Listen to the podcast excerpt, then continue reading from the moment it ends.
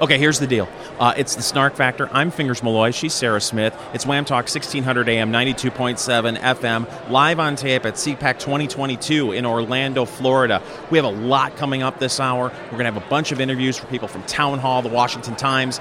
Uh, the transitions may be weird because we're going to be editing these interviews, try to get it all in in one hour. If you want to hear all the interviews in their entirety, follow us on the podcast check it out on your favorite podcast platform. It's at Apple, it's Stitcher, it's it's everywhere. You can find it. Uh, just look for it, the Snark Factor, and away we go.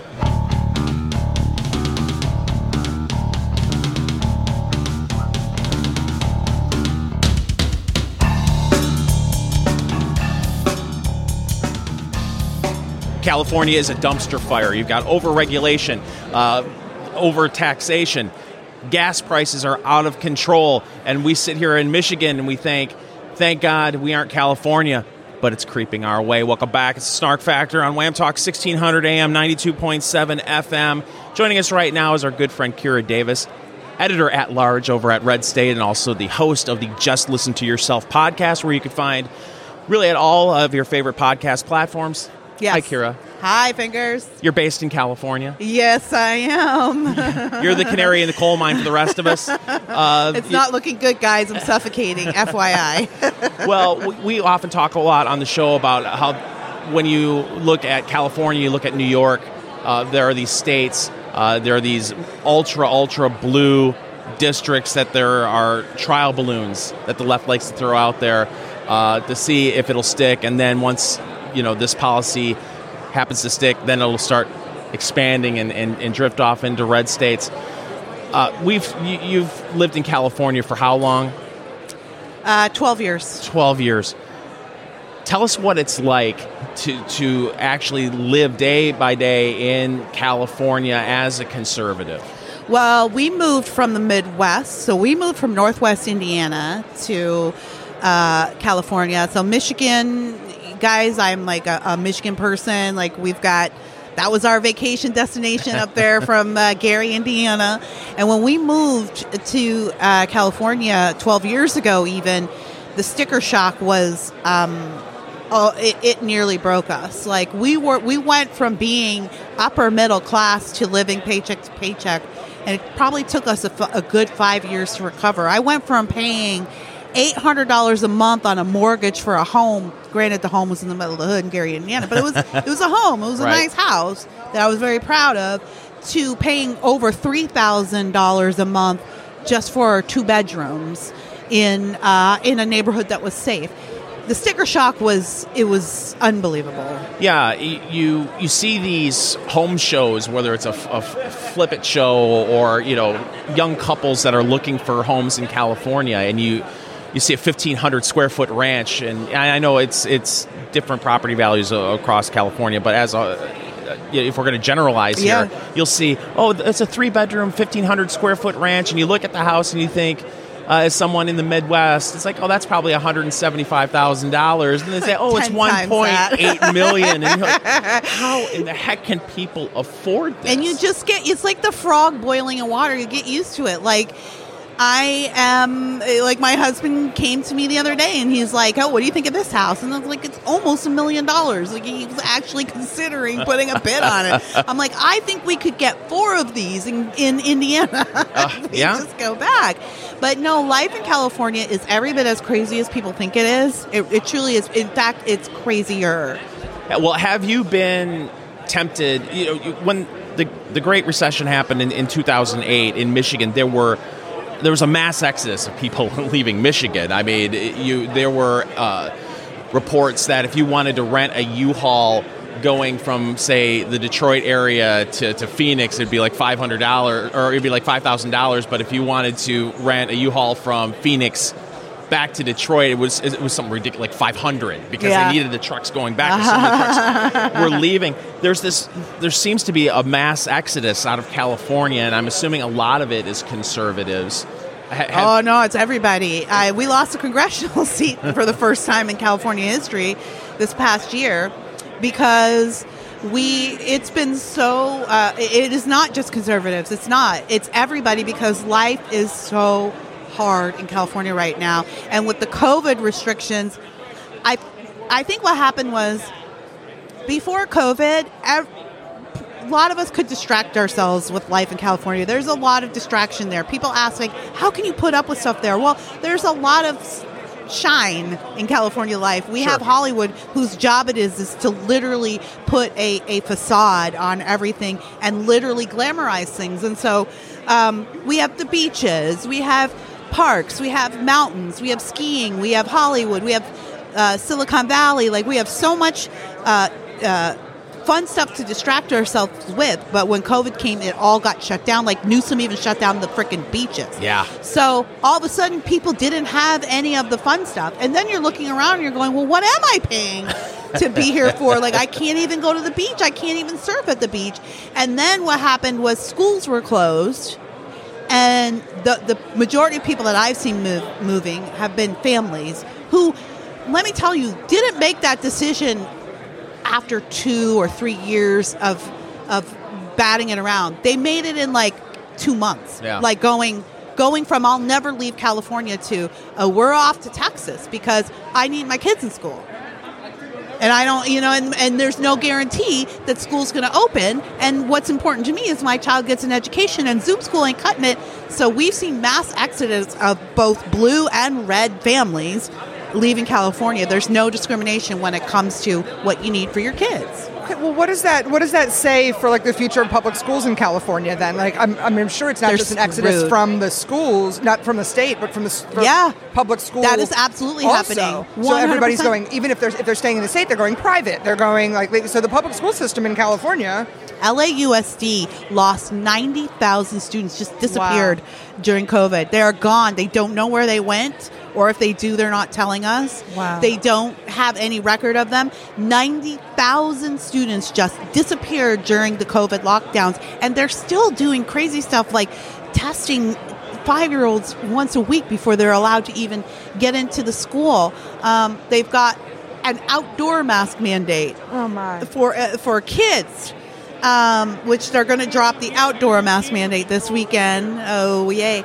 But um, I even my I live in a wealthy county. I live in Orange County, and I, I my kids go to a really wealthy school, you know, and they go to school with the sons and daughters of actors and actresses and athletes. We have a lot of athletes in Orange County. They, they move out there, and um, and even they, I'm getting phone calls and emails from the school going, Are you going to enroll next year? Like, they are so desperate, Desperate. to know what the income level is going to be for next year that um, you can see the sweat. Right. Like, they are sweating. So when you say they disappeared, like that's not you're not just talking about people whose families moved out of the state or they like We they don't know. do not know. They don't exist. They never re registered for school. wow. I, I, for a moment there, a lot of the families were, these are a lot of immigrant families that are going back to Mexico.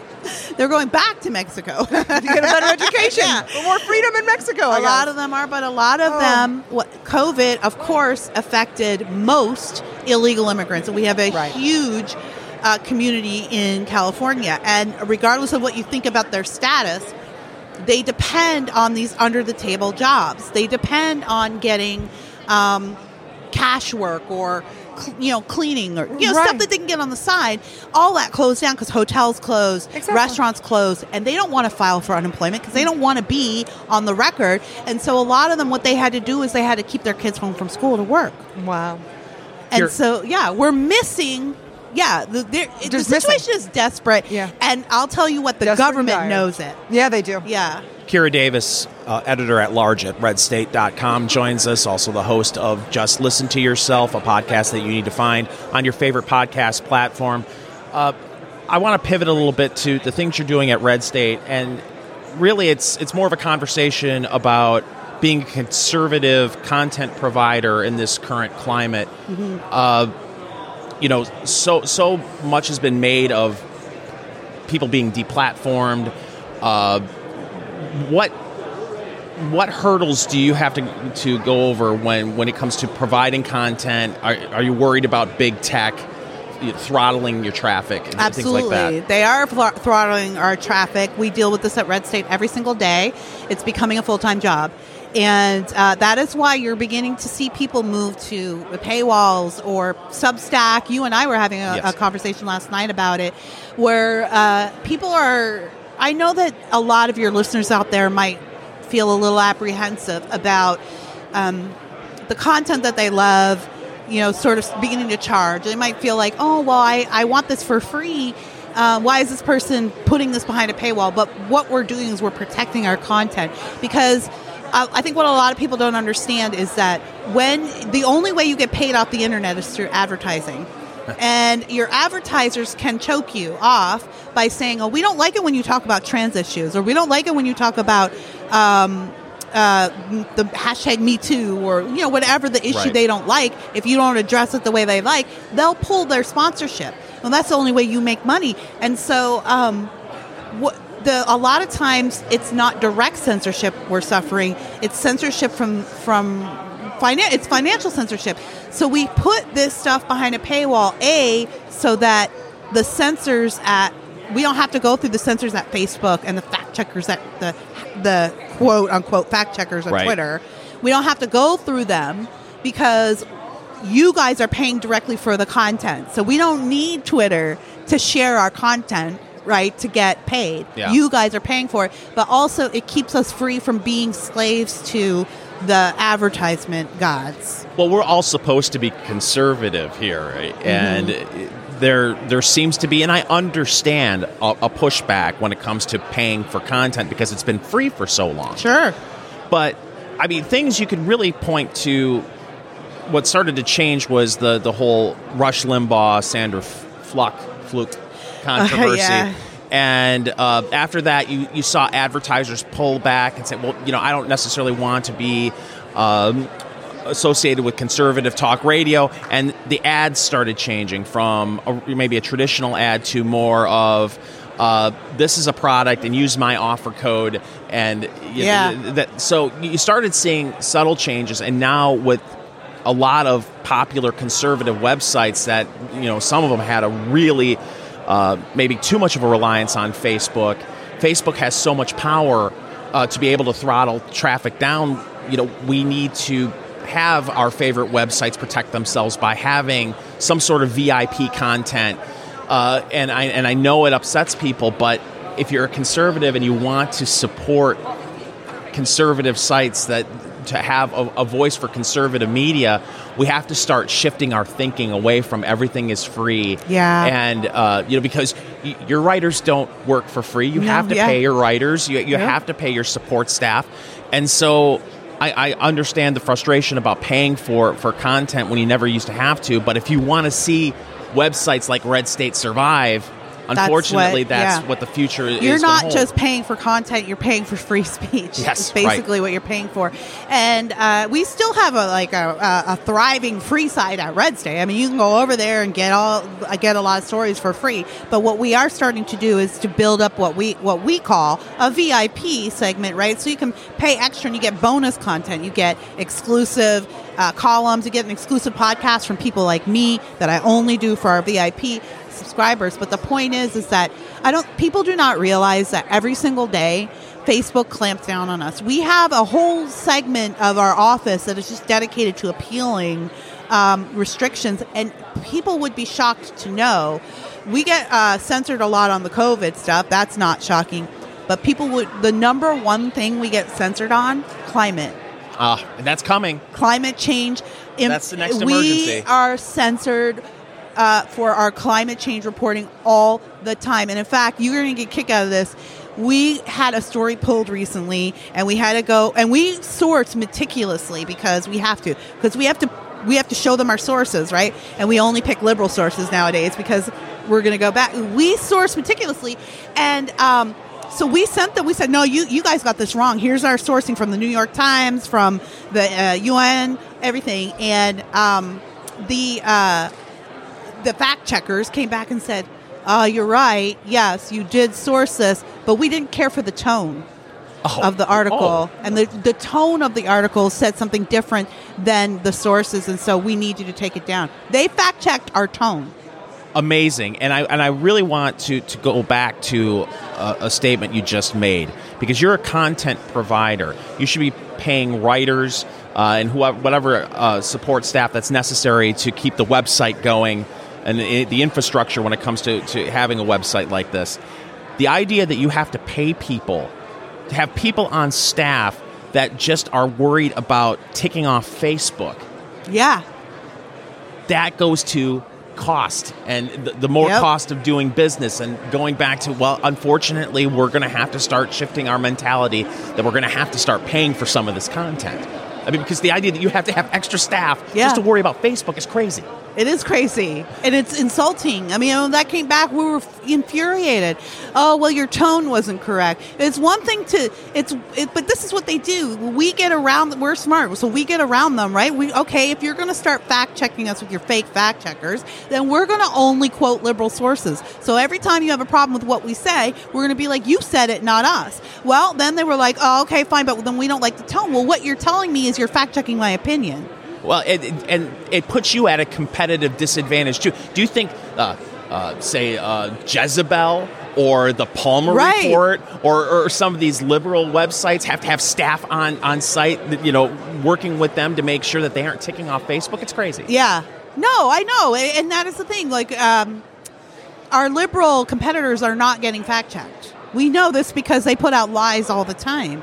Uh, they're not getting fact checked. So, yeah, it, does- but that's the whole point. It's putting out as com- us at a competitive disadvantage. Kira Davis, editor at large at Red State and host of uh, Just Listen to Yourself. The podcast uh, is available on your favorite podcast platform. Thanks so much for joining me today. My pleasure. Anytime. We'll be back with more of the Snark Factor on Wham Talk 1600 AM, 92.7 FM right after this. Republicans have expanded their midterm election advantage over Democrats by four percentage points and now enjoy a 13 point lead in the latest generic congressional ballot. And we're talking with Kerry Picket of the Washington Times, who wrote about that recently. Hello, Kerry. Hello, how are you? I'm fine. How are you? So let me ask you this. So they've expanded their lead uh, in the generic uh, congressional ballot. Would you say it's because it's the economy stupid? Uh, is it the the, the continued uh, kind of uh, hanging on to the, the COVID restrictions? Is it wokeism? Is it all the above? What do you think it is? um, well, you've mentioned a, a few of them. Mainly, it has to do with inflation, money in people's pockets. Uh, a lot of it has to do with the COVID stuff. People just just want to move on. Uh, but here's the thing, though. What's interesting about this particular congressional ballot uh, poll, which was done by Rasmussen Reports, was that uh, they the Republicans expanded their lead by four points, uh, and that was um, since last January, or rather last month, rather.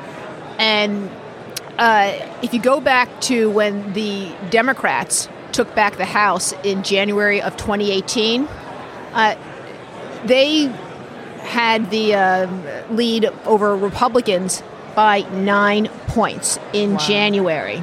They had ne- they never were ahead of Republicans uh, by 13 points back in January of 2018, and going forward into their midterm elections when they took back the House from Republicans, it only went downward after nine points. So basically, Republicans are doing much better going forward. Apparently, maybe taking back the House uh, in, in November than Democrats did back in January of 2018 because afterwards, uh, by November 2018, it was a statistical dead heat. So the question is now that Republicans are 13 ahead in this generic congressional ballot, it's likely going to narrow and it could possibly get down to maybe four, five, six points come November. We'll see. Wow. Well, uh, you, you know, you're the senior uh, congressional reporter for the Washington Times. What's the mood on the Hill? I mean, you're seeing Democrats. It seems like a record number saying, "Hey, I'm not running for re- reelection. I'm right. done." Are they sensing kind of a political bloodbath? Oh, yeah. Uh, we've already seen 30 retirements from uh, Democrats. Most of those retirements, I want you guys to keep in mind because people are saying, oh, wow, we can take those. as-" No, no, no. Most of those retirements are Democrats who are in safe seats, but those retirements are people who are like either in their 70s, 80s, and who are like, well, I, I don't want to stick around and be in my 70s or 80s and you know, be some be, be in the minority. I was already in the minority like decades ago. Uh, let people like AOC and Rashida Tlaib let them fight through the minority the way I had to fight through, through the minority way back when because uh, many of those newcomers had never been in, in, in, a minority before, so they want them to go through what they went through. That's that's and fair. that is, you, you, know, this is one of those things where in, now people say, well, hold on a second, Kerry. What about Nancy Pelosi? She said that she's running for reelection. Well, duh. Yeah, yeah. Uh, you know, of, of, she's living the life. Well, like, but, but you know what though? Keep in mind, uh, it, it, wasn't like uh, you had, uh, you know, Paul Ryan. He, he didn't say, "Oh, I'm, I'm not running for reelection." Uh, when when the Republicans were were about to, to lose the House, every leader whose party is about to lose the, the, the chamber never says, oh, I'm not running for reelection. They always say, well, of course I'm running for reelection. And then when their party loses the House, eventually what they do is they say, okay, I'm taking off. It's, it's always after the fact. Right. You know, that's how it works. So what will eventually happen is you know the uh, the person who is who is going to be running for her seat, and this is only if Republicans win the lower chamber. This is hypothetical. You know, she'll likely have a say in it. You know, perhaps behind the scenes, and she'll, and she'll move on after the fact. Kerry Picket's joining us on the Snark Factor. I'm Fingers Malloy, along with Sarah Smith on Wham Talk 1600 AM 92.7 FM. Uh, how did the Republicans screw this up? Because you can never underestimate the power of the Republican Party to, to screw something up. Uh, how do they blow this? What lose the lower chamber? well, uh, any number of ways they could possibly uh, get into a into a position of a, uh, a, of a particular issue that could very much anger their party. Maybe uh, compromise their uh, principles in some way, shape, or form. Maybe uh, in in on a particular bill on on a spending bill uh, right now, perhaps uh, intra-party fighting in uh, in some way. But as of now, uh, it looks like they're going forward towards taking back the uh, chamber. But usually, it has to do with upsetting their base. Right. And that's what I was just about to ask. It, it, it would be more to do with maybe not necessarily riling up the opposition's base as it is doing something that will so alienate their base that a lot of them stay home. Right. Keep in mind, uh, I mean, everybody knows the formula about the party in powers uh, uh, usually loses uh, a lot of seats uh, after the uh, first midterm. I mean, it's like, okay, yeah, we all know that, but also remember what the numbers are. it's usually when they when they get below 50 percent okay, as far as their their polling is concerned. Right now, Biden is at like what forty ish yeah. right yeah. now.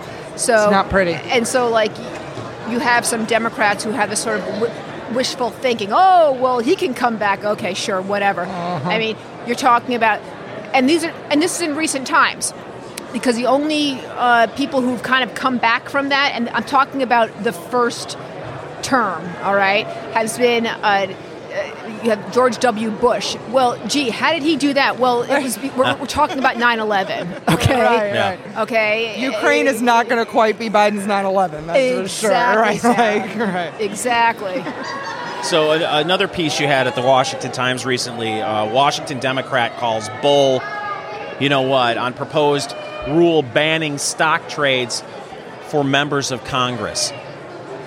I, I think a lot of people who really don't follow politics very closely probably think to themselves, I can't believe there isn't a ban on, on, on that. There's no way this is ever going to change, is it? I mean, there'll be some kind of window dressing bill that may get through, but there's always going to be a workaround. Correct. Uh, t- about 10 years ago, the Stock Act passed, uh, in which when uh, members traded stocks, uh, they had to di- disclose it. I think what is it 40 45 days? I, I, don't have the exact number on me but they had to, to disclose it in like a, a, certain number of days i think around 45 around 40ish days. And still people felt that understandably so that they were kind of getting around it in, in some way shape or form. So now uh, they're saying you know what? Because it seems like the uh, members are sort of skirting the whole issue and the whole act that they should just be banned from trading it altogether. And they're saying, wait, wait, hold on a second. I have a blind trust. I have someone do it for me. Mm-hmm. And, and, you know, that's, and so some of them are, are sort of complaining. It's like I have nothing to do with it, Right. And they're saying, well, wait, wait, hold on a second. Your husband is also doing it, which is what Nancy Pelosi's husband is. Exactly. So, you know, there's some complaints about this, and they're trying to figure out a way. But let me tell you something. There's also other things going on too. They're also uh, trying to get uh, congressional staffers to unionize. Okay, there's a whole movement right now on the Hill, Oh my. and of course, it's it's being pushed by Democratic staffers Of course. they're they're trying to unionize right now. Now, it's interesting because people are wondering, well, wait, is this only going to apply to Democrat um, offices, and will Republican offices be exempt, or will I mean, how is this going to go down? And then you're thinking, well, wait. What about the bosses on Capitol Hill who are known to be terrors to their staffers? Absolutely. It, infamously. I, I just can't imagine a, a scenario where you have uh, a Wow. congressional staffer uh, upset and calling a a, a, a union rep, Mm-hmm. a committeeman, to to voice a complaint, to have some sort of grievance process uh, Mm-hmm. on, on Capitol Hill. It's uh, it's Big issue right now. Oh, it's um, amazing. Well, Unfathomable. Uh, Kerry, we're, we're wrapping up day one of uh, CPAC 2022. In, in your mind, the lead for day one is Oh, definitely. I'd say that you have people who are incredibly just enamored by the fact that they are coming together to see how things have kind of have have like changed since last year. Since they they they kind of walked in stunned and weary that they that like Donald Trump lost mm-hmm. and they kind of felt that oh my gosh what happened and this year there came in like wow we have a chance to to like take take back something because once again the left overdid it yeah. Yep. Well, you can find Kerry Picket's work over at the Washington Times, and you can hear her from time to time fill in as a radio host on Sirius XM Patriot 125. Kerry, thank you so much for joining us. No problem We'll be back with more of the Snark Factor on Wham Talk 1600 AM, 92.7 FM right after this. Canadian Prime Minister Justin Trudeau is acting like a tyrant, a, a strong man, which is is really ironic when you think about it because A, if you tested his blood type, I'm pretty sure it would be soy. And, and B, I, I heard that in college he was voted most likely to cry after sex. Welcome back to the Snark Factor. I'm Fingers Malloy along with Sarah Smith. And joining us right now at our little booth here at CPAC 2022, it's a senior columnist over at Townhall. Uh, it's our good buddy Kurt Schlichter. How are you, Kurt? Well, I need to know: Are we FCC compliant? Unfortunately. Oh man, because I had ten minutes on Raymond Burr and his uh, legendary chili feed. It was, I mean, it was gonna, it was, uh, it was gonna make, you know, changes in your perceptions. yeah. Well, I I just never. about to save it for a podcast. Yeah. Yikes! Yikes. Unfortunately, I've gone corporate. You got I've corporate. sold out. Yeah. Dozens of dollars. I've sold out. Dozens of dollars. So- I like the Tony Katz uh, coaster. That's Isn't that nice? That's nice. nice. It's, Yeah. it's simple. It's stark. Mm-hmm. It's confusing to me. You had a bottle of whiskey here. yeah, I was Tony's. That was, yeah. It's gone. Yeah, we drank was it all. Yeah. We drank it all during the day while we were working. No, you didn't drink it all. You took it. wasn't even open. Okay, so you God. your your your latest blows. your latest column. Trudeau's Canadian fascism is a bigger threat to America than Putin. I'm good. I'm just going to give you the floor because that some people think, oh, that's so hyperbolic, but I, I don't think you're off base. Oh well, look, and I, I write that, and just it, it gets published just as uh, Putin invades Ukraine. Right. So I'm sure a bunch of leftists are going, yeah, that didn't age well. Well, neither did you, you punk ass. Anyway, um, the the. The, the fact is, uh, look, and I, I trained soldiers in Ukraine. I deployed with a, uh, a unit that had Ukrainians attached as a battalion. I sympathize with the Ukrainians. Uh, this is the Ukrainians' fight. My fight is to preserve freedom in my country, and that is under threat. We have an aspiring dictator on our northern border, a guy who declares a state of emergency when uh, working people dissent. Uh, he takes their money without due process. He silences them. He throws them in jail. You know, a, a woman who simply organized the pro or advocated for the protests uh, was denied bail. A guy who ran his car into human beings uh, out on the protest was granted bail. Okay, Wow. this is a- a- and 65% of Democrats, according to a poll, uh, agree with this and think that's a great idea here. All right, I am more concerned about our freedom than Ukrainian freedom. Does not mean I'm not concerned about Ukrainian freedom. I'm concerned about lots of things Yeah. but I am also an adult and I prioritize, and that's my priority. And I know that's not the approved one of the ruling class, but they can kick my, kiss my class, if you know what I'm saying. I know what you're saying, and I, and really, I never would have dreamed uh, that something like that could even happen in this country until we saw what happened with the, the COVID lockdowns and now with the masks. Where Or the July 6 people. yeah, January. Jan, Jan, Well, what? No, no, no, you- July 6th. 6th. No, that, it's a more, it's a bespoke incident.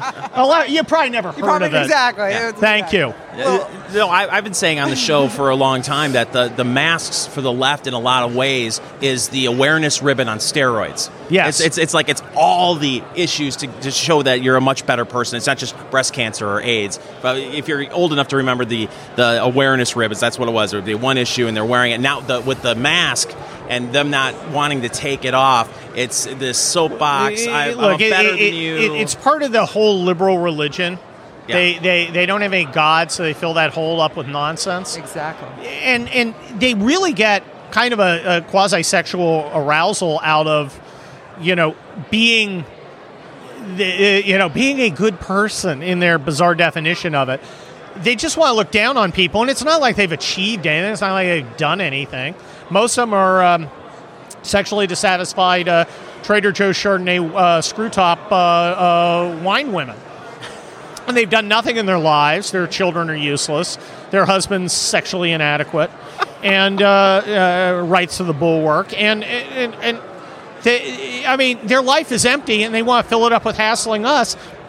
And I think we're done with that. Yeah, but you know, going back to what we, were, we we started the segment with, you see what's going on in Canada, and so many people cheerleading uh, in Canada. I, what's happened to the Canadian people? It's Well, the Canadians were always a weak people. Uh, many of them uh, were uh, the the British supporters that we kicked out of here as unworthy. Uh, they've shown themselves in, in large number, not all of them, as unworthy of being a free people because they've tolerated this crap. yeah, And uh, apparently, according to polls, a majority of Canadians think this was a great idea. Well, then you're a serf. And I, I think you should just own it. You'll probably be comfortable on the scraps they allow you. You'll, you, you know, it doesn't bother you that someone else is telling you how to think, how to feel, what to do. That doesn't bother you. I, I can't help you, but you're not a man. Yeah. You're not a citizen. To me, you're nothing, and I, I, I would pity you to the extent I thought of you at all. Yeah. But the problem is this tumor is on our, uh, uh, you know, on our rear end, and I don't want it to metastasize through my country because there are a lot of people here who think, "What a great idea! If I could only put my opponents in jail and shut them up and uh, make them not dissent by taking away their livelihoods, uh, everything would be fine." I think, what a good idea. Uh, keep in mind, we though are taking notes.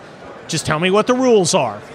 well, and you are living currently in, in Canada Light in, in, in California. Canada with palm trees. yeah. Canada, but better weather. Yeah, I had a discussion uh, earlier with uh, Kira Davis, our good friend Kira Davis over at Red State. She's in California as well, and uh, you know she talked about what it's like to live there from a conservative perspective. And you, you hear so many people who live outside of California that say, well, "Why don't you just move? Why don't you just move? Why should you move?" Why, why should I? First of all, I'm a lawyer, and that was a place made to enrich lawyers. And I feel if people are stupid enough to throw money at me, I'm going to be smart enough to catch it.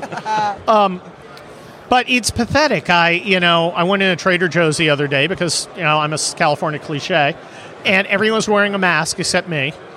And I didn't make a big deal about it. I'm not. I, I, I don't.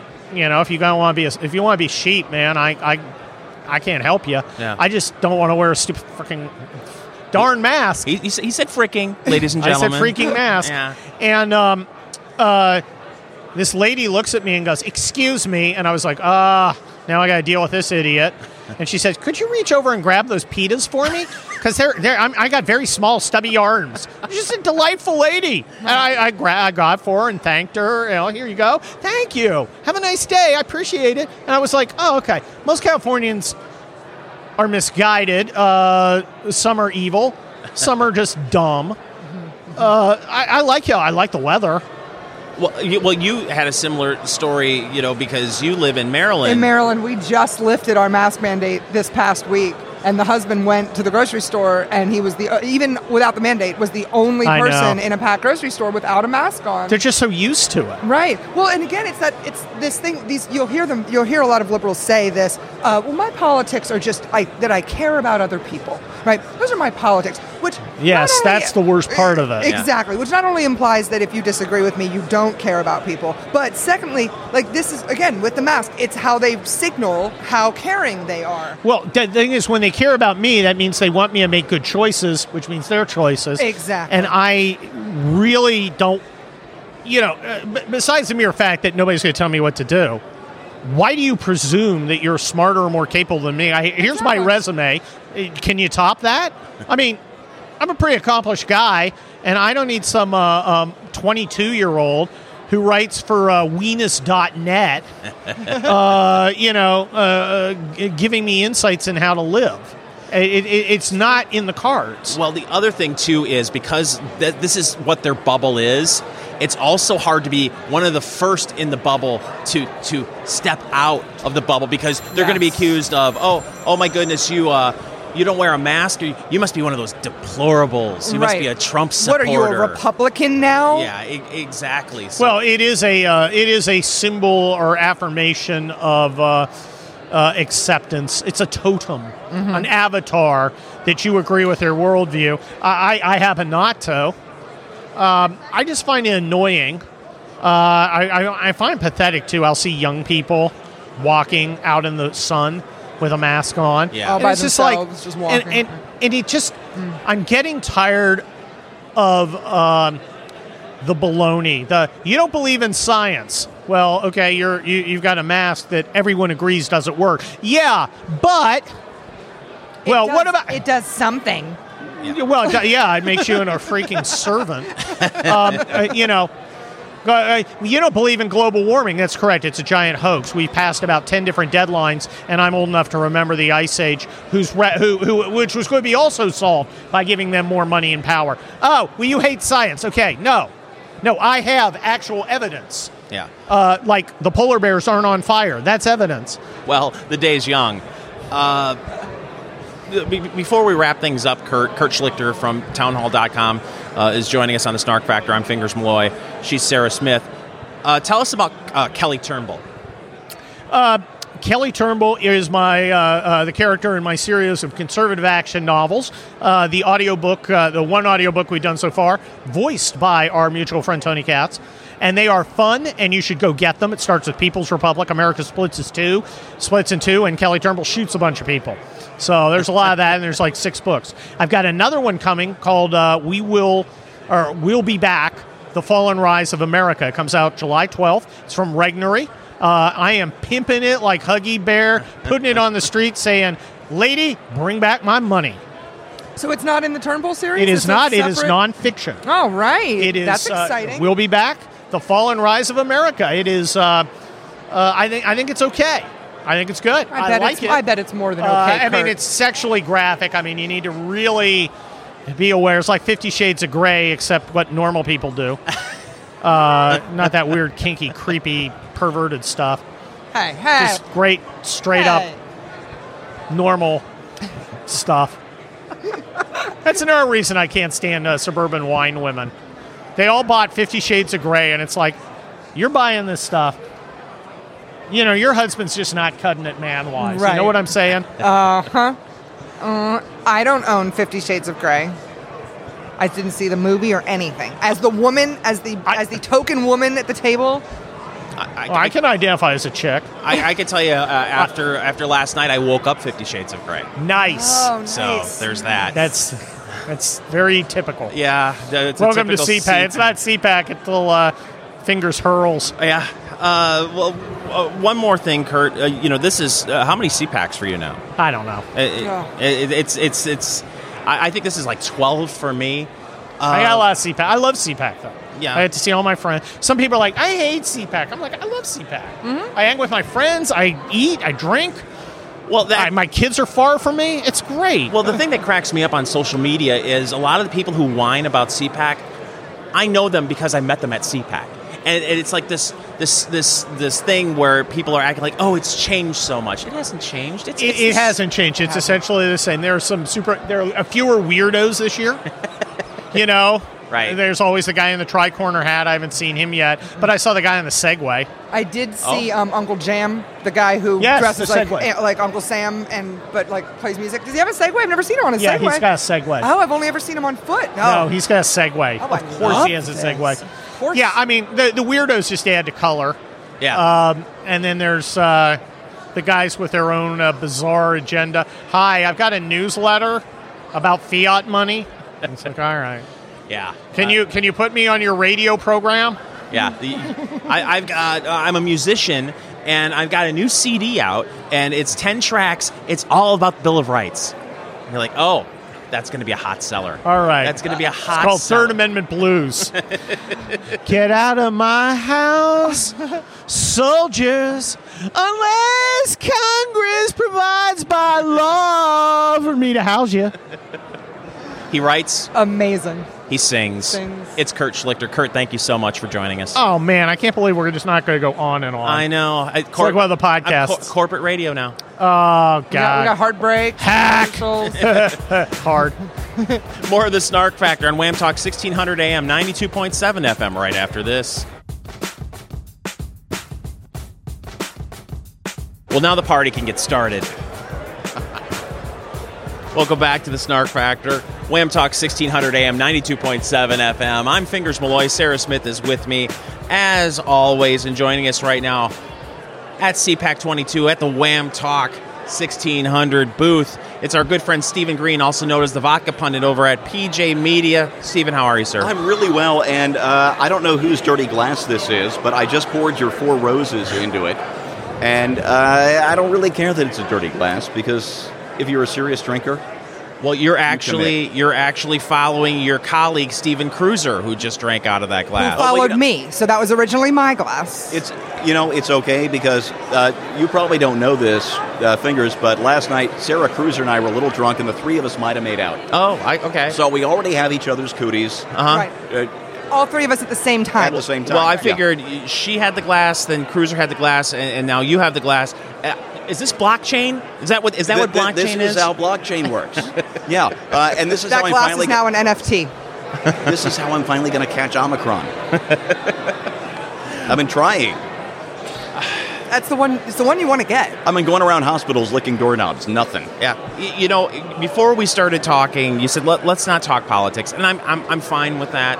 Uh, we don't have to talk politics, uh, but let's talk maybe some real life stuff. You're you're Yeah. based where? Uh, Monument, Colorado. It's a, a tiny exurb uh, just north of Colorado Springs. Okay, so how has uh, your area kind of pulled away from COVID restrictions? Do you guys still have mask mandates there? What's what's going on? We live in what's called southern Colorado. It's El Paso County. We're, we're about 45 minutes south of Denver, and it's one of the sane parts of the state because the Denver Boulder progressive axis runs the state government, but El Paso County is very conservative. The western slope on the other side of the mountain is very conservative, and Denver and Boulder don't listen to us. So we pretty much stopped listening to them. Okay. Uh, my kids haven't worn masks at school. They're 16 and 11 now in over a year, well over a year.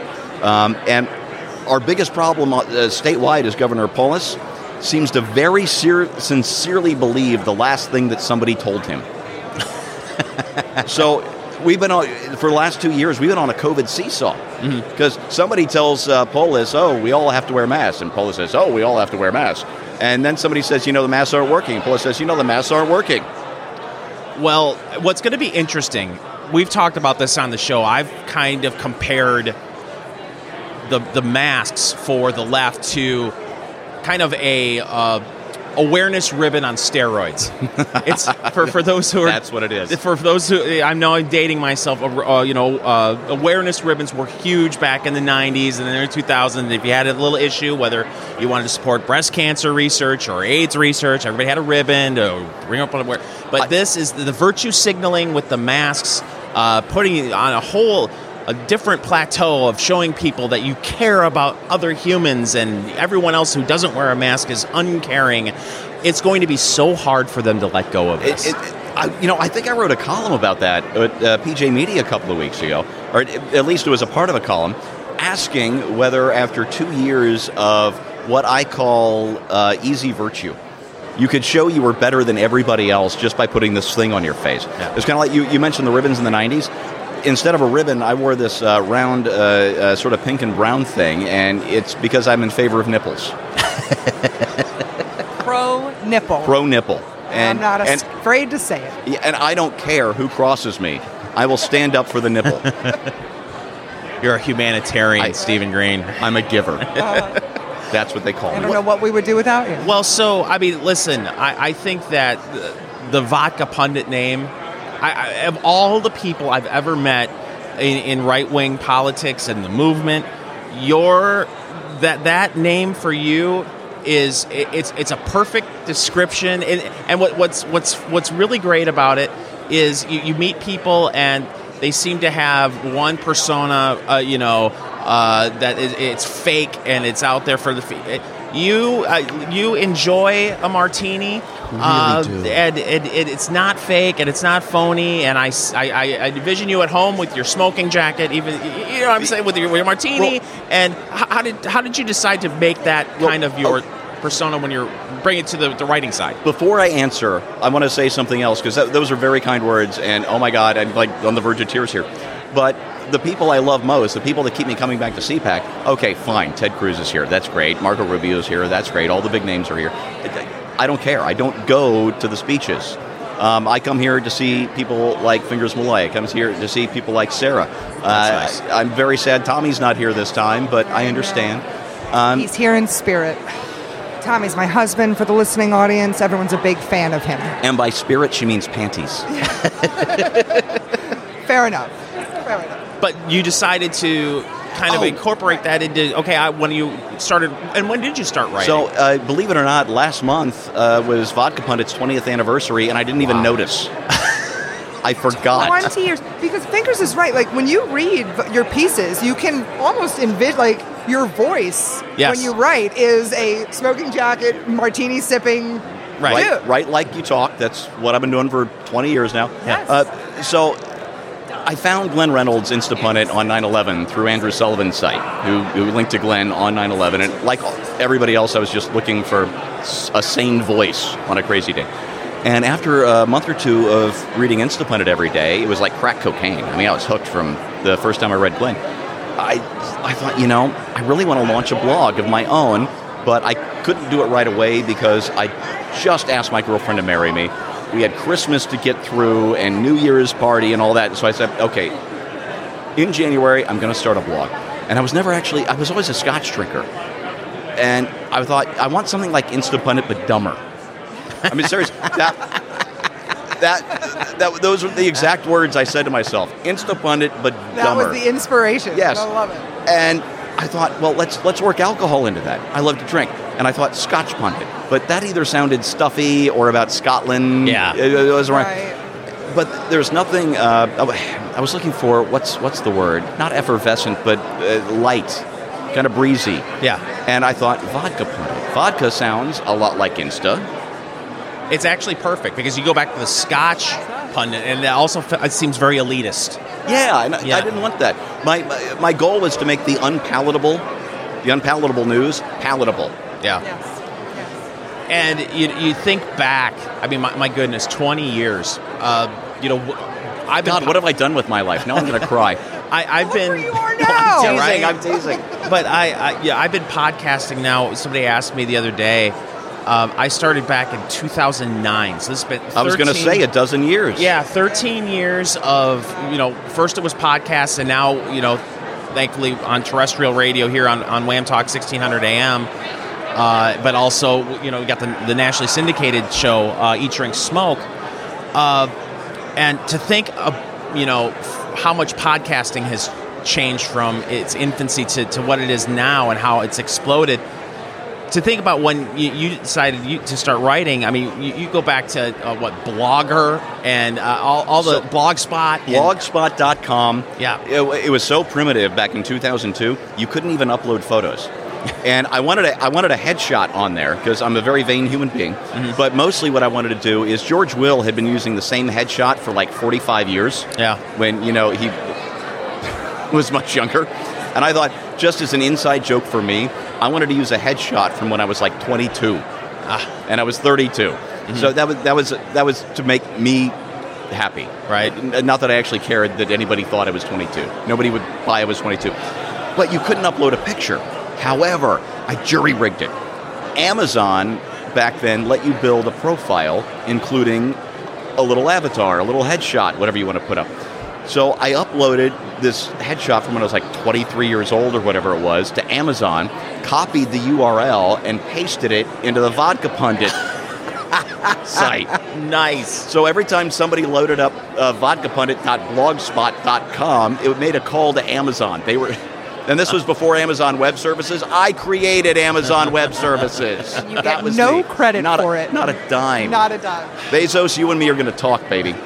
Well, I, I want to get into a little bit of this uh, this subject because I and I brought it up with with Kira Davis over at Red State. We talked to her earlier, and, and also your colleague Stephen Kruiser. And I work here. uh, over at PJ Media. Uh, there has been so much talk uh, at CPAC and in circles that I run in uh, about the a little bit of the pushback that sites are getting from their loyal readers about uh, the move that I believe is necessary for, for sites to have some sort of VIP service to, to help compensate for uh, traffic that may be lost and ad revenue that may be lost due to big tech.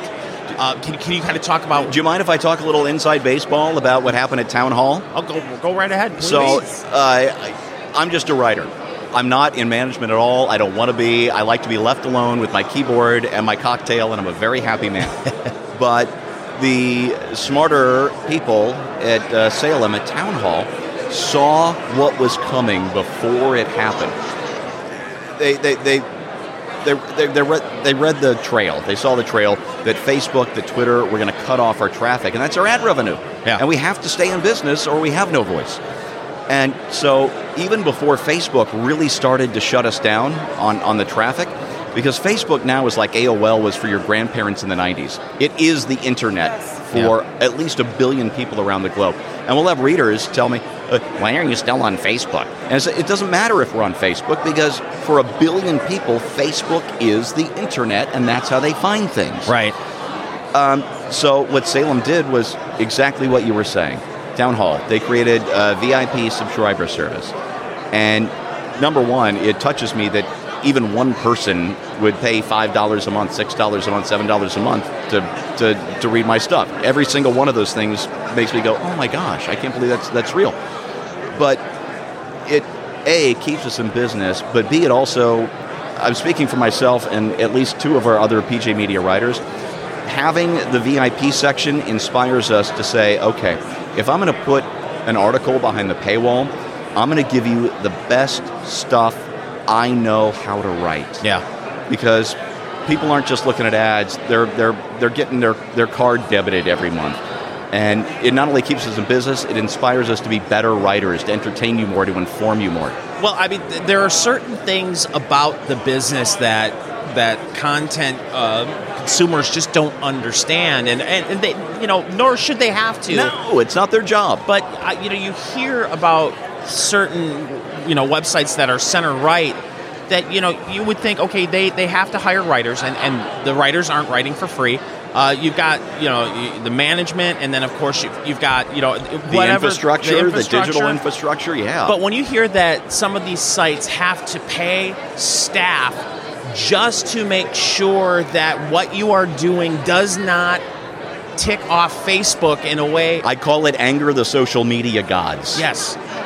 Yeah, I, th- that all costs money. Yeah. And and it not only does it cost money, it creates a competitive disadvantage to to sites like yours because you know darn well sites like Jezebel They or don't the have to worry about Palmer that stuff. Report or you know just No. all the re- I mean ridiculous left wing sites. They have a pass on everything. Absolutely. Submit without even a second thought. Yes, Yeah. but but but you you know sites like yours uh, in the Townhall umbrella, it's like you gotta you gotta hire staff to just to worry about Facebook. So, uh, one of my favorite people in the world is Paula Bolyard, our managing editor. And she and I, we never fight, but we found ourselves a couple, three years ago when this really started happening, butting heads, not because we were having a major disagreement, but because of I had written an article that had no purient interest whatsoever. It was about sex bots. But it wasn't, ooh, isn't this hot? Let me show you some pretty pictures of this, you know, whatever. It wasn't any of that. It was, these things are awful because we're already in a culture where people aren't connecting and people are, instead of forming relationships, are buying these sex bots. This was not a hot item. This was not a sexy column I wrote. This was a column of despair. right? It was a Morrissey song in print. And Facebook shut us down. They labeled it as porn, and they didn't just label that as porn, they labeled PJ Media as porn Oh, and cut our traffic in half for a month because I wrote an honest essay about why sex bots are destroying relationships.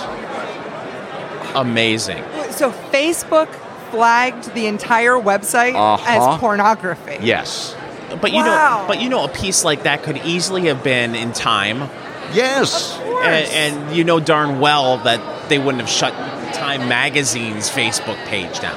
We, I cost the company that I love, that I've worked for since 2005, half a month's worth of revenue for writing an honest column despairing about sex bots. So that is why it is so important to financially support the, the, the, the websites that you rely on for your information because of, of stories like Stevens right there. And you, but that's also it seems like you, you do see the pushback, and I understand. Like I said, you, you you're so used to getting that free content, uh, course. but uh, also.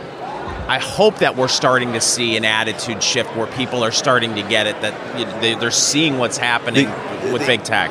The only thing I can do to help make that work is exactly what I was just saying a couple of minutes ago. Is if I'm going to put something up behind the paywall just for the VIP supporters, it's going to be the best dang stuff I know how to write. Yeah. because I don't I don't want somebody coming away from a vodka pundit column asking themselves why did I pay money to read that Right. because I'm not necessarily a good person but I'm not that bad Right, you want people to get their money's worth. Exactly that's. What a That's what she fantastic said. endorsement of the VIP section. Uh, sign up, Stephen Stephen Green. I, I'm. What, what was that? I'm not. I'm not a. I'm not I might not be a great person but I'm not that bad I'm going to give you value for your dollar and if we have to do something indecent together well we'll meet later after more bourbon This is like managing expectations for, for But no, for. VIP, I want to raise those expectations. That's the whole point. Kruiser wants to. Kevin Downey Jr. Uh, wants to. And it is, it's inspiring. It's Yeah. like you think about all those people out there and you want to write something for them. Yeah, uh, and I, I've been blogging for so long that uh, by the time I was 50, so two years ago, I was actually starting to look for the exits. And the only other person in the world I've told this to, two people. One, my wife, because I tell her everything, I love her. And the other is Stephen Kruiser. And I just told him this uh, a few weeks ago. I was not going to leave in 2020, big election. I'm going to stick through that, but I was looking for the exits. yeah. But having this VIP thing, the subscriber thing actually work, and uh, doing our live chat for three hours every Thursday for the VIPs re energized me Yeah. for something that I, I, I had been ready to give up. And I, I got to tell you, I'm not necessarily an emotional man. I'm a guy who likes to drink cocktails and look at pretty women. But I, I, I, I was inspired. I was moved to get back into the business that I'd loved for so long. Yeah. Well, before we let you go, uh, for for how would you describe PJ Media to people if they if they've never been on PJ Media before? You know, um, I was one of the first bloggers they brought on when it wasn't even a website. It was an advertising consortium. Just uh, the deal was we uh, PJ Media would put ads on your blog, and four times a year they'd send you a check, and then it became a much bigger thing. But the original Vodka Pundit slogan on the old Blogspot site was the news with a twist of lime. and not everybody at PJ is me. There are some more serious writers, there are some funnier writers, but that's always been our thing is to share how awful and crazy our world is in a way that is going to make you smile instead of be cranky. Because there, there's already enough anger out there, there's already enough crankiness out there. I don't want to add to that. We all want to subtract from that. That's what we do. That's what he does. Stephen Green from PJ Media. Thank you so much for joining It us. figures I haven't seen you in two years, and I have missed you, Sarah. I've missed you. Thank you so you. much. This Good has made my see you, Steve. afternoon. Right back at you. We'll be back with more of the Snark Factor on WAAM Talk 1600 AM, 92.7 FM right after this.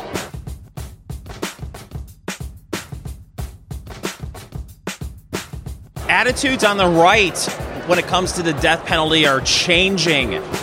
You're seeing more people walk away from the opinion that they that the state should have the right to execute someone found guilty of a heinous crime. And joining us right now at the WAAM Talk 1600 AM 92.7 FM table at CPAC 22 is our 2022 is our good friend Demetrius Minor. Haven't seen you in a long time, buddy. How are you? It's been too long, fingers. It's been too long. It has Sarah. been. Now has. you you are with uh, conservatives concerned about the death penalty. Tell us about that organization. Absolutely. I'm sorry that it takes um, a eight-hour shift to get that name out. It rolls off the tongue. Essentially, what we're trying to do is take our message to conservative audience about why the death penalty is ineffective and three reasons why that are important to conservative. Number one, big government. Fingers, I don't trust the government to give me updated COVID numbers. Right. Why would I trust the government in a matter of life and death? One. Number two, I'm pro life. So that encompasses being pro life from the womb to the tomb. It's not enough to just say I'm anti abortion. It's not enough to say I'm pro adoption. It's talking about the totality of life, even the lives of those that are lived drastically different from you and I. That's number two. And then also number three, from a fiscal perspective we need to practice fiscal restraint. And uh, I, I know we preach about it um, every election cycle, we preach about it every year. But a way that we can practice fiscal restraint, let me tell you, in the state of Maryland, they spent over $186 million for a handful of executions. A handful. Yeah. What if we were to practice fiscal discipline by taking that money and reallocating to more important things such as victim services, law enforcement, and also empowering the local community with public health and public safety? Um, those are some of the reasons why the death penalty is ineffective. Well, I, when you see, you know, people who have been uh, convicted and sentenced to death and executed, then you, you find out later that they were innocent. Yes. Uh, when you, I, I, as a small government person, like like you said, you brought up earlier, I, I'm not comfortable with the government having enough power to, to Right. ending your life, even if you are convicted of, uh, you know, absolutely horrid crimes. My question to you is, because of the politics of the of the death penalty, and you, you really saw this more in the 80s and, and 90s, where politicians, especially on the right, who were, who were running for office, didn't want to seem weak on crime. Sure. So uh, you know that was always one of the the. the the bombs that would be lobbed at someone. Well, you're anti-death penalty. You're weak on crime. Are are you finding pushback from politicians saying, "Well, I maybe I support you privately, but I'm worried. I don't want to look weak on crime." You're absolutely right, Fingers. Um, there's um, multiple uh, approaches to, to this answer. There are some who are very public in their support, and there are some who are private um, because they fear the fallout. A very interesting note, though, um, there was a, a, a poll conducted a couple years ago among chief of police, and they said that the, the death penalty is not a deterrent to crime and that it is often a uh, a, a political shtick as say, hey, I'm tough on crime. um, so that they can leverage their political capital. But they, but they've actually has said that hey, it is actually not a deterrence to crime. So even amongst chief of police, even amongst law enforcement, there is starting to be a shift away from the death penalty. it's such a complicated issue It because it's one of the things that a lot of people discuss is the uh, treatment that people get in prison, right? Sure. So over the years, obviously, it's gotten better, right? So you they've you're you're talking cable news, and you're talking like they have cell phones in prison, and you the environment of prison has become more livable. And the reason it's become more livable is because we have more people in prisons who have committed nonviolent fr- crimes. And you have people who are going, well, these people aren't murderers and rapists. They shouldn't have, you know, they're in jail serving time for their petty crimes, but they should at least get a good quality of life. So what you're talking about really is a whole justice system thing where if we're going to be serious about keeping people in prison who are actual hardened criminals and violent pe- uh, human beings, violent members of society, and keeping them separate, then we have to make a, have a real good look at what we put people in jail for. And Oh, you're absolutely right, and that that's the extended conversation of criminal justice reform, right? It's not just about retribution and punishment, right? I, I, I feel like those are those are buzzwords, and those are like it.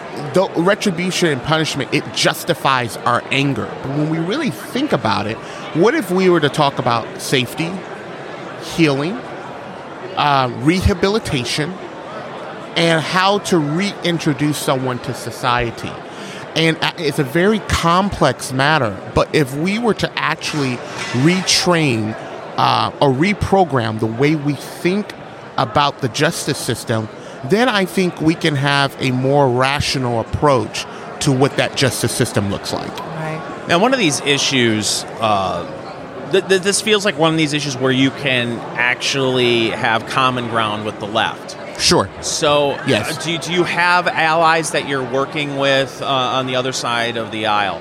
Yes, um, in the state of Ohio, which is um, Republican controlled, um, fro- and, and on the state level, and uh, you guys know that Ohio is a political bellwether state. Sure. There is a bipartisan effort um, to repeal the death penalty. Uh, the death penalty bill is sponsored. The, the primary sponsor is a Republican, former Congresswoman, actually Jean Schmidt, who is now a state rep. But there are many people on the left, um, the ACLU, the NAACP. Uh, there are many entities on the left that are joining Republicans and calling for an end to the death penalty. Well, you can find Demetrius's work over at concerned, or excuse me, conservativesconcerned.org. It's conservatives concerned about the death penalty. Demetrius, so so great, great to see you again. Fingers, and- Sarah, uh, does my heart really good to see you guys. Sure you guys have been doing um, this for many years and continue to do the great work. And I'm saying this with no hyperbole. I can't imagine where we'd be without you guys. As the conservative movement continues to go through a lot of changes and a lot of facelifts, I'm great. I'm glad to know that you guys have had a sustained presence here. Well, I it's needed. those are very, Very kind sweet. words, Thank and you, I Jen. appreciate that very Thank you, much. guys. Demetrius Minor, everyone. More of the Snark Factor on WAAM Talk 1600 AM, 92.7 FM. Right after this.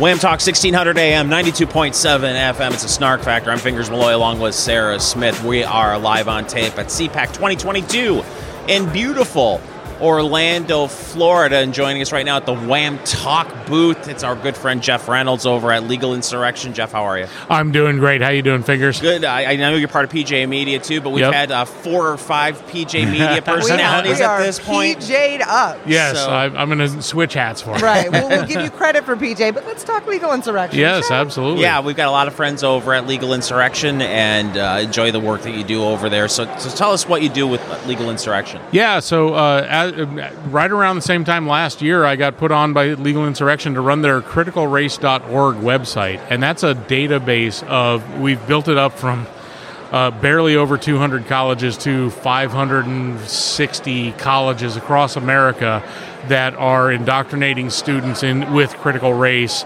and uh, requiring things like bias training and intersectionality and uh, you know, uh, uh, centering whiteness and uh, you know, uh, countering whiteness and all that kind of stuff. So it's been it's it's been a hell of a lot of work. We've done an amazing uh, database of just so much information, and we expanded it as it went along. It, it evolved from just uh, cataloging colleges, undergraduate colleges. We now do. Uh, we also have 60 elite private high schools across the state, uh, across the nation. So all of the the you know pipelines to the Ivy League and that kind of thing. You know those those kinds of uh, high schools. We've cataloged those, and and that's that's even worse than college. And then we just last week, uh, I'll, I'll finish up, but we did just last week we released the top 25 medical schools in America. Is this more of is this like a resource for co- potential college students and parents to see what is being taught where, or is it more of a um, uh, a, a resource for people who want to fight against it? Like, who are you? Yeah, it, uh, the original idea was uh, uh, parents had so many questions about uh, sending their kids off to college and, and where are they going to face the, the most headwinds if they don't believe in uh, anti-racism and, and critical race theory. And so we just wanted to catalog all that stuff and, and let parents decide on their own. But it's turned into a lot more things, you know, uh, uh, like I said, with the, the, the medical schools and the, the high schools and but yeah, it's it's a resource for parents to know exactly what's going on. One of the other things too is we have it uh, right at the top of the page. We have an interactive map. It's a map of the United States. You can click on any state you want to and look at uh, what's going on. And I compiled uh, a, uh database of all the laws that have been passed, either pro or con, for every state uh, at both the K through 12 level and at the college level. So, for instance. Uh, Oregon, uh, where I used to live, I, I have now moved to the free state of Florida, and I couldn't be happier. But uh, Oregon, uh, many years ago, actually mandated critical race training for K through 12. Uh, you, you contrast that with Students or teachers? Students. Oh my. God. Yeah, uh, uh, teachers all, I mean, almost all teachers anymore have to go through uh, in in various different um, districts. Yeah, it's it's bad. It's way worse than anybody understands. And that's that's the big message I want to get out is doing all this research for a year. Nobody has any idea how pervasive this is, and the worst example of this is. Um, the, the uh, colleges of education that te- uh, that train new teachers that are coming into school out of out of college, right? They there's not a, a college of education that I've come across that doesn't require uh, uh, anti-racism training and uh, extensive training in things like social emotional learning and uh, critical race.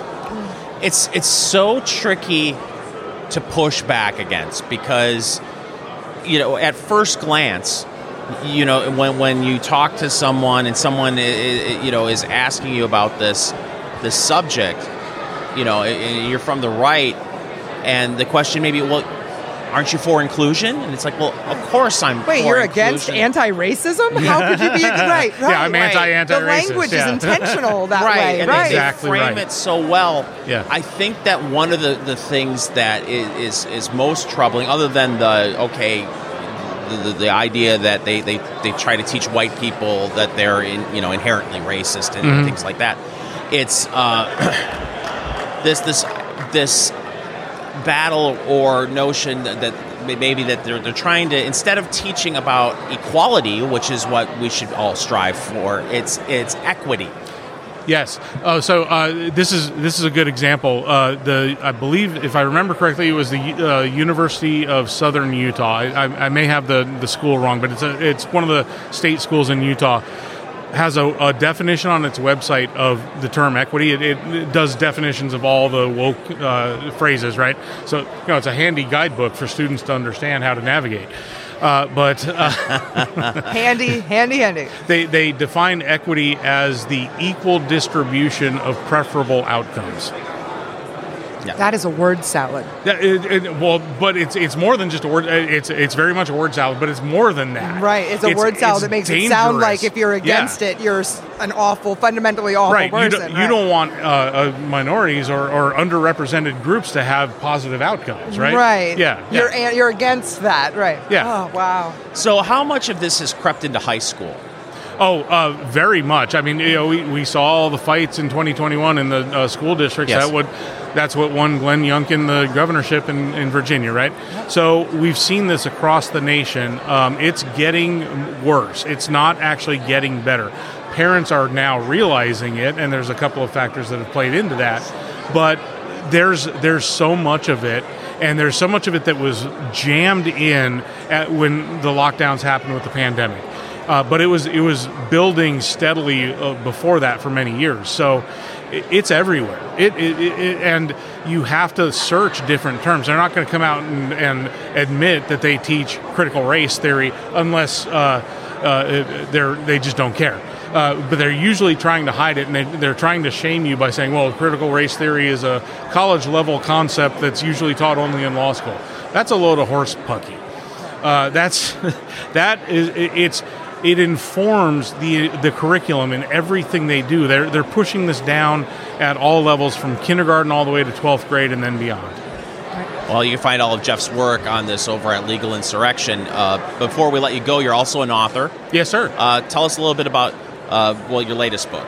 Uh, yeah, uh, so the book that I wrote was uh, the uh, behind the curtain inside the network of progressive billionaires and their campaign to undermine democracy, and uh, it, it it's a, uh, a journey into the dark money on the left, and it's it was the most difficult thing I had- ever had to write because there's just so much, and I, I you know it was very difficult to kind of put it all together into one coherent thing. Right. But it, it I mean, there's there's just so much corruption. People have no idea. Well, I thought the left wanted to get uh, money out of politics. That's- right. yeah, no, They're- they- they, don't like dark money. Yeah, no, they just want to get your money out of politics. right. the left doesn't like billionaires. What are you talking about? Right. They Okay, hate George billionaires. Soros. Right. Yeah. Right.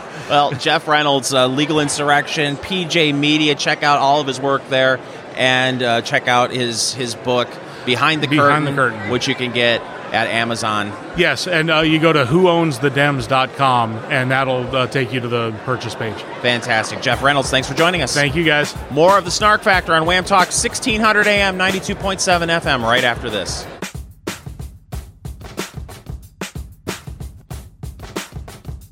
Well, we're at CPAC 2022 in Orlando, Florida, and someone, a, a merry prankster from the left, uh, flew a helicopter over the hotel with a banner saying, Putin welcome CPAC to Orlando. Aren't they clever, clever people? Welcome back to the Snark Factor. I'm Fingers Malloy on WAAM Talk 1600 AM 92.7 FM. Sarah Smith is womaning the news desk here and joining us at the WAAM table here at CPAC 2022 is our good friend from PJ Media, Stephen Kruiser. Hello, Stephen. Hey, I'm glad you're both here. Um, this is We're glad you're here, it's Stephen. it- no, it's kind of weird here right now though, Right? because my pillow guy is next to us, and Uh, well, and he's a rock star here. He is. It is funny when you get people uh, that have like we we actually interviewed uh, John Schnatter yesterday from uh, Papa John's. oh, great guy, yeah, great guy. You- you- it's, That was a am- fun interview too. You guys stood up. Yeah, You were like standing up and doing like, oh yeah, we're just like winging it now. yeah. So, uh, but you, you- you'll see celebrities like that walking through here, and they'll have a, a whole gaggle of people. They have a the kids used to call it a posse back in the day. They have a posse with Back them. in the day. Wait, I'm not a celebrity anymore. Oh no, I'm not. Nobody knows me here anymore. To be fair, no, you. I mean, you and Stephen Green of PJ. I'd say the two of you do have quite a little following. Of, Did you see what we did yesterday? I, the, I saw the live stream, but I didn't see. It went on for four hours Oh, in the my. Mexican restaurant. Um, we ended up being there for a total of, I think, seven hours. We spent, I think, eight hundred dollars. oh, good lord! Um, yeah, d- they love us here. Oh, oh, Oh, they should. No, he and I are rock stars now. We walk through. So at night, we're doing the whole um, Townhall media thing. Townhall's paying for the drinks at night. So they're like, yeah, we're hooking you up. But yesterday, Steve and I. So this is how great our fans are. Um, our VIP Gold subscribers, four of them showed up for this Oh, wow. event, and one of them who couldn't be here sent a hundred dollars for our bar tab. now that that's commitment. That's a fan. That's a committed fan. Yes. And so it was just yesterday was like the, it was actually the most fun I've ever had in a single day at CPAC in my life. Um cuz you know what a bitch I am about this event. I complain. So Sarah and That is- Sarah and Fingers both know I complain every time I have to come to CPAC. I'm like, "Oh god, it's just, it's like I'm going to the dentist." Yeah. How many years is this for you now? Uh, I my first one was 2011, but I don't go that often. Right, that's true. Right. Um, I go like every 3 years. Well, tell people about PJ Media. You, of course, write the morning briefing. Yes. Uh, over at PJ Media, it's uh, uh, you know every day. It's a it's a newsletter newsletter that you can get in the actual newsletter. That's why they call which it. is the a lot more work than you think it is. when they first offered it to me, I was like, "Yeah, let's do it. It's fun." And then I'm like, "Oh, this is a thing." Well, so like what what process? Yeah, we're recording this on Friday of uh, CPAC. Uh, what did you write about? Uh, have you have you been covering the conference? What's what do you think? Oh, is- this morning's the, uh, today's briefing was all about CPAC. Okay. Yeah. And what was the lead for Uh, you? DeSantis, because he spoke yesterday. Yeah. So you you got to go with that because that was the big thing. I still don't understand why CPAC had him on the first day in the middle of the day. I don't get that. At I have a theory. Um. You, oh, I know. Oh, I think I know what your theory might be. Uh, they did not want to tick off Donald Trump. And There they we gave go. Donald Trump there we go. gave uh, President Trump the the the the, the big. Uh, the, the closing he's giving the closing speech right he's the, the Tomorrow night. yeah They never do a? Saturday night speech oh, he's here. speaking tomorrow. I thought he was talking on Sunday. He's speaking tomorrow night. I think it's tomorrow night. Okay. Well, look. To be honest with you, But I've it's heard at night. It's for the at night. two It's at night though. It's Right. at night though, which they don't do here. No, they don't. That's a thing. Right. Yeah. So this is, uh, I mean, it's a different CPAC than we've seen in a long time. We're having fun though because um, I just spent three hours at the pool restaurant, and you're not doing that. In, you're not doing that in Maryland. Um, you're not going to the pool restaurant in Maryland ever. It's the, interesting dynamic for this is that both Trump and DeSantis are Florida people. yeah And so you got to look at how it's going to go. And I have no idea what Trump's going to do. I like people keep asking me like, "Do you want me to put money on it?" No, I'm not putting any money on that at all. I mean, DeSantis, if his wife stays healthy, he's going to run. you, you you really believe that Yeah, but and the X factor is if his wife stays healthy. Right. If, if that if she doesn't, then he's a family guy. He's done. I think there's significant political risk for him running because uh, y- y- I, th- I think it'll be uh, the decision may be based on, of course, if, if Trump throws his hat in the ring. But if you look at everyone who challenged Trump in the primary, uh, Oh, his record. Oh, I, well, it, it's it's like you don't look at these people. He's doing batting practice. He's Yeah. doing batting practice right now. You don't He's look- just hitting everything out. You don't you don't look at Marco Rubio the same. You don't look at, at Ted Cruz the same. You don't look at uh, Rand Paul the same as far think- as presidential candidates after what Trump did to him. I know it's your show, but I have a question Go ahead. for both of you. Do you think DeSantis will uh, graciously takes a back seat if Trump decides to run? See, that's the big that's the big ask. I think Yeah. it's more likely to be a contentious primary. Okay. I don't think he will. I mean, maybe because he knows that he can run, you know, another eight years down the road or even four years down the road. well, he can- DeSantis is twelve, so he right, can run like he's got plenty Oh. of time. So maybe, but I don't know. I think he, I don't know. I I think I would say it's more likely that Trump picks him as his VP. Oh, he's not going to do that. Why not? I don't think so. He'd pull in all the everybody. I think that Trump, the smart move for Trump, if he was going to pick a vice presidential nominee, it would be Liz Cheney. Obviously, no, or Rick Wilson. Um, Vice President Wilson, ladies and gentlemen. Uh, you know, the Tim Scott thing came up last week. I'm going like, okay, that's kind of brilliant. Trump and Tim Scott, you're going to have a hard time beating up on that ticket. Right. Yeah. Because remember, Trump's a racist. Right. Um, but he's not actually.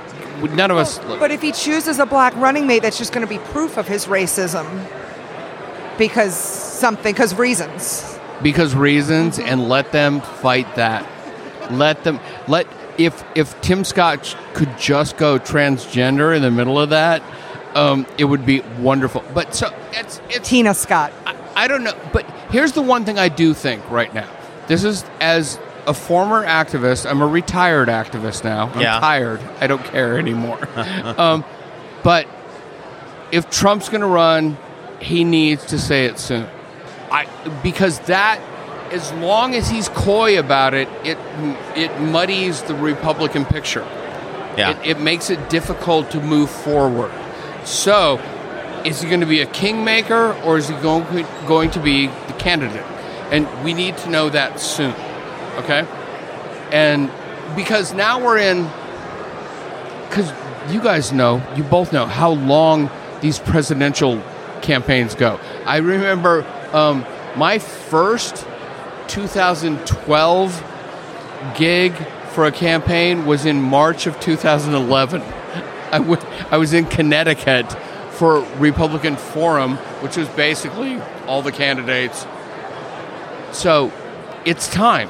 It's he has to make a decision now. But don't you think that's part of his personality? Yes, I know, Is- He's I know. going to drag it out as long as possible. And the, the thing I love about DeSantis is he doesn't care. DeSantis is like, I'm still here. Right. Well, my I'm like, I'm the guy. Well, my thing is when you're uh, Tim Scott, that's that, that's a good pick, but with so many of uh, Trump's relationships, I don't mean to sound like I, I'm anti-Trump. If, if Trump runs, I most likely will vote for him. I voted for him in He's going to 2016 vote for him. Gonna 2020. vote for- Not most likely. He's going to vote for him. I, I, unless, I, you always got to have a little qualifier, but you know, it's it, I, I'm I'm I'm I'm going to vote for him. But the, the thing is, is that if I were someone entering that relationship, it just doesn't seem like uh, most of these relationships end poorly for the other person. I, I don't Um, see I don't see him in, in in in Mike Pence hanging out anytime soon. That's not happening. No, that's a thing that's not happening. But three people out there right now. It's Scott. It's, and I know that a lot of your listeners and my readers are going to hate this. It's Kristi Noem. Yeah, That's number two. It's true. She's there. Or, um, got to bring them up from the farm system quickly. Youngkin. That's it. That's that's what I'm looking at right now. That's how I go with this. All right. And I do because you're a football fan. I'm a baseball fan. I do everything from a farm system. Okay. Yeah. And I see that's and and Trump. You know that DeSantis has a war chest, right? yeah. He's bringing in the money right Yeah. now. He's not gonna. I, I, I don't. He. I, I just don't see the DeSantis VP thing. I don't see it at all. It would just be a lot easier for me.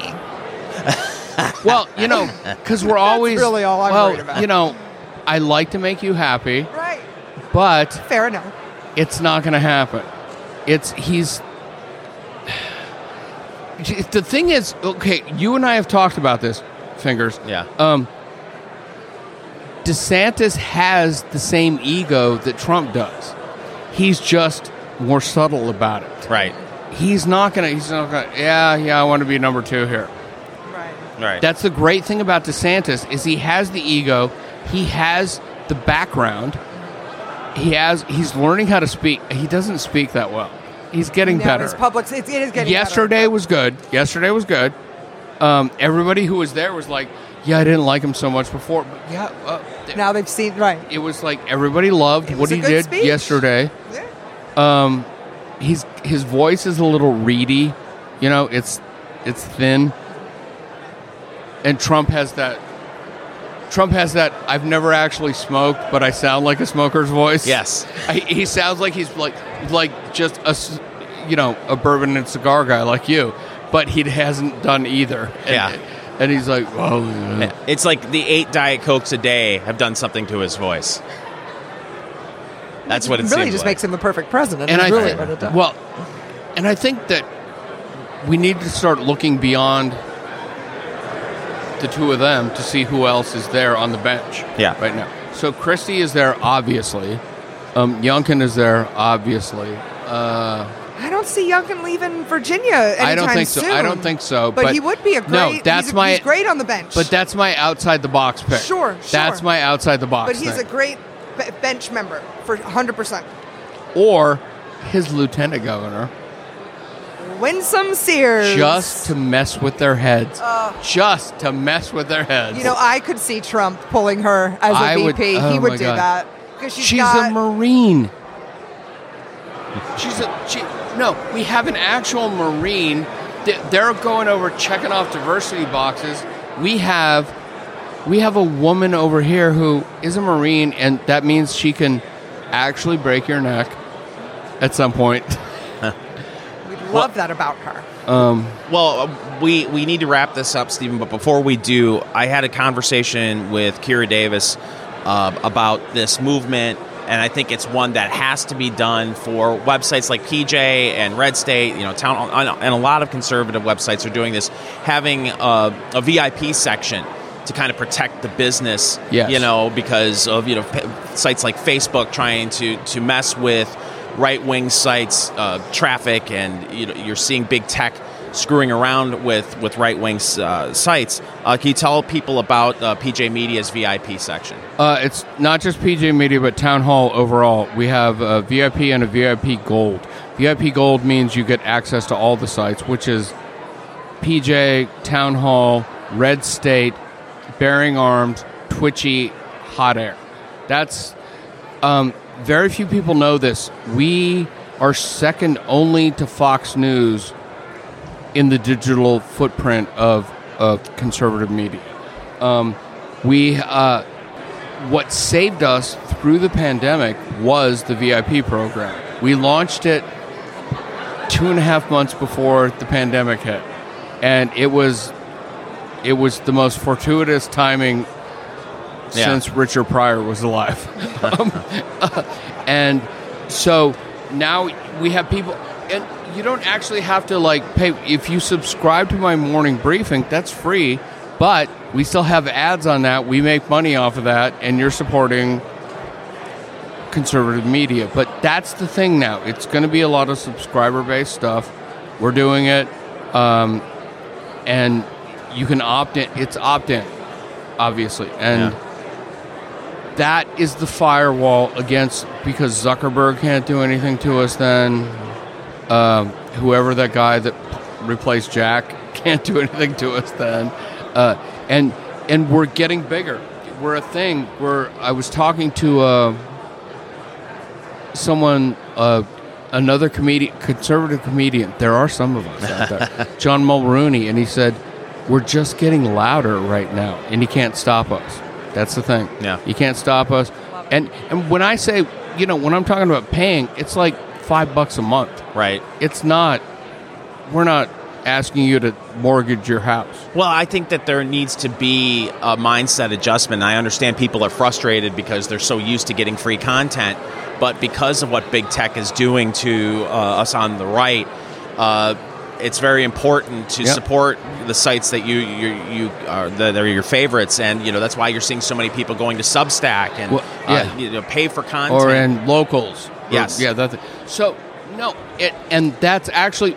I think people are starting to realize that because part of my job at PJ is to pitch the VIP stuff. Okay, so I have to do it more often than most people do, and I'm always like, "Are they going to get sick of this?" Lately, every time I do a VIP pitch, boom, subscriptions through the roof. yeah. because There's people- always people that haven't been hit with seen it yet. but always. peop- I think that change in the mindset that you were talking about, I think it's it's happening here. Yeah. People understand that. Right. Stephen Kruiser, PJ Media. Check out his morning briefing. Sign up for it. Find it at pjmedia.com. Yes. More of the Snark Factor on WAAM Talk 1600 AM, 92.7 FM right after this. You go into an event like CPAC and you think you know what the narrative is going into a huge conference. And then Russia invades Ukraine. And what happens? Uh, the kids would say the script was flipped Welcome to the Snark Factor. I'm Fingers Malloy. Thanks for tuning in. We're live on tape at CPAC 2022. Sarah Smith is here on Fingers, and my good pal Tony Katz from 93 WIBC. Tony Katz in the Morning News. Tony Katz today. pals? We're, we're chums. We also co-host Eat, Drink, Smoke, the nationally syndicated radio show. So, lovely cigars, bourbon. It's the talk of the town. as It the the say. talk of the, the people, a- as they say, the, fo- the folk. Uh, they, they can't stop talking about Eat, Drink, Smoke Show.com. Well, Tony, let's talk a little bit about uh, you know you you're here at CPAC, and you you've done six hours of radio today. I saw you talking to Senator Mike Braun earlier, Yes. uh, and the the the conversation has been dominated by Russia uh, invading Ukraine. What are you hearing from people that you talked to today? What did you hear from Senator Braun? Just how serious is this, not only for what's happening in Eastern Europe, but also with relations to uh, the United States and Russia? So, so I spoke with Senator Mike Braun of Indiana. I spoke with retired Army Major Mike Lyons, a radio analyst, military analyst. Uh, I've spoken to a host of people about what it is their take is, and there's a there's a little bit across the map about what they think Russia's plan is, what they think Russia wants to do, what they think comes next uh, from, from from Russia. Uh, there's the idea that Russia could be, according to Major Lyons, might be looking for an off ramp, maybe a way to end this and still be able to get something out of it and save some face. Maybe they are looking for the whole of the country. They've got some radical demands like the demilitarizing of Ukraine and the removal of the government of Ukraine, the removal of Vladimir Zelensky, the, the, the president. You speak to Mike Braun and you speak to some of the others, and what you get to is some connective tissue, which is you don't know where Putin's going to go. Is it total domination, planting the flag in Kiev and being done? Uh, but you do get the recognition that Biden's mixed messaging is horrific, and his statement that he made at CPAC, well, he wasn't at CPAC, but it was during Right. uh, the first day of CPAC, where he announces more sanctions, but not the strong sanctions.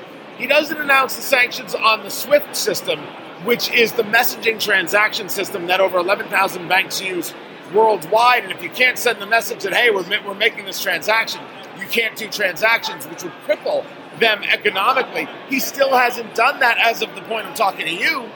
So we were told by Biden if, if Russia invades, strong sanctions. Russia has invaded. They invaded days ago. They invaded again. And yet we don't have it from Biden. And that's the one thing that keeps shining through. Biden hasn't lived up to his word. And there's it's it's more gobbledygook than real solid messaging going on right now. And the thing that, you know, one of the things that has been discussed, and we talked about on Eat, Drink, Smoke, uh, was how it will impact the United States, not only the economy, but now you're starting to hear that they're, you know, Russia may be threatening cyber attacks uh, on the United States. Uh, so this is something that obviously people are going to have to like pay close attention to. So the cyber attack thing has been happening in Ukraine. Two sets of cyber attacks. This is something that Russia is very good at. They may be small on economy, but they're exceptionally good in, in this world of cyber warfare. There's an economist out of Indiana University who made the claim that because of, of Russia's small economy, and it is, it's like it's a 1.7 trillion dollar economy, but for example, the United States is 23 trillion, and Germany is 3.6 trillion, so uh, double, if you will that it will have a small effect on the U.S. I think that's a short-sighted argument because we're talking about Russia having 12% of the world's oil that they provide, 12% of the world's oil. That's going to create a. Without that, prices go up. Therefore, shipping goes up. So I think it's a little short-sighted uh, to say that it's not going to have an effect if you're talking about trade. You're right. We don't have, Russia's not a big trading partner, but the effects elsewhere in the world economy. That's the real deal. Yeah, let's switch gears a little bit because you know we we're talking to other people who provide content uh, uh, from the right, and one of the things that people have, are worried about, uh, obviously, is the deplatforming of you know their their websites or video content. I think you're one of the leaders of, of a movement that's Thank that's, you. that's Let's leave it there. Natural born. Thank you, Sarah. We all have our talents. that's uh, moving away from YouTube's stranglehold on video content and heading over to Rumble. Right. Can, can you talk a little bit about why you made that decision and what Rumble brings to the table? Well, it's a better name. Yes. Would you rather YouTube or would you rather Rumble? Thank you. Both. Well, I would. if they only made it so easy. Yeah. It's it's it's the deplatforming thing is, is horrific. I don't care about your politics. If you think that someone shouldn't be allowed to speak because of X, Y, or Z, that's a, that's a problem. I think we can agree there are subjects that we don't provide an audience for. But if I'm having a political conversation, that's not one of them. If I'm talking about abusing children, we don't provide a platform for that. And that's and, and we're not that's not what's happening. If I'm discussing or questioning something about COVID, right? And something a doctor said, and I said, Well, I heard this doctor say this, what do you think? That's not a reason to deplatform anybody. Right. And so Rumble doesn't play in that game, doesn't play in that space. So I go I went to Rumble about a year ago now, rumble.com slash Tony Katz, and you should subscribe because it's awesome. And life's been good and the videos are going great. We do a live video every day, Monday through Friday, the morning rumble at 10 a.m. Eastern. And and it- it's it's been solid. And uh, I, I I see, and I think like everybody else sees, there's an opportunity for sites that just don't care what the mob has to say about any damn thing. if you just stop giving a damn about the, the, the anger hate mob, everything's good. So go about being good. Which is why it's so important for people to go to their cigar lounge. Because Yes. that, that is a safe space away from all of the madness Safe outside. space? Safe space. Yeah, I just did that. It's a safe Nice. space. Instead of crayons and blankets, you get pillow, you get uh, cigars and bourbon. Right. So But we've talked. make, make choice. Yeah, but we've talked about that on the show where you, you know, you- there's so much crazy, especially on social media, and there's a lot of hate. Uh, one of the great things about uh, the cigar lifestyle that we talk about so much on Eat, Drink, Smoke is it's insulated from a lot of that. You don't see people getting into heated political arguments uh, in the cigar lounge. Never. I, I mean, I've had conversations in the cigar lounge. I've even had political conversations in the cigar lounge, mostly with you. Yeah. But, you know, I've never seen anybody get into a fight in the cigar lounge. Right. I have never, ever, ever, ever, e- like the thought of the thought of someone getting into a fight in the cigar lounge just blows my mind. Right. I mean, everyone in the place would be like, "What are you? What are you doing? What possibly are you doing right now? Do you know where you are?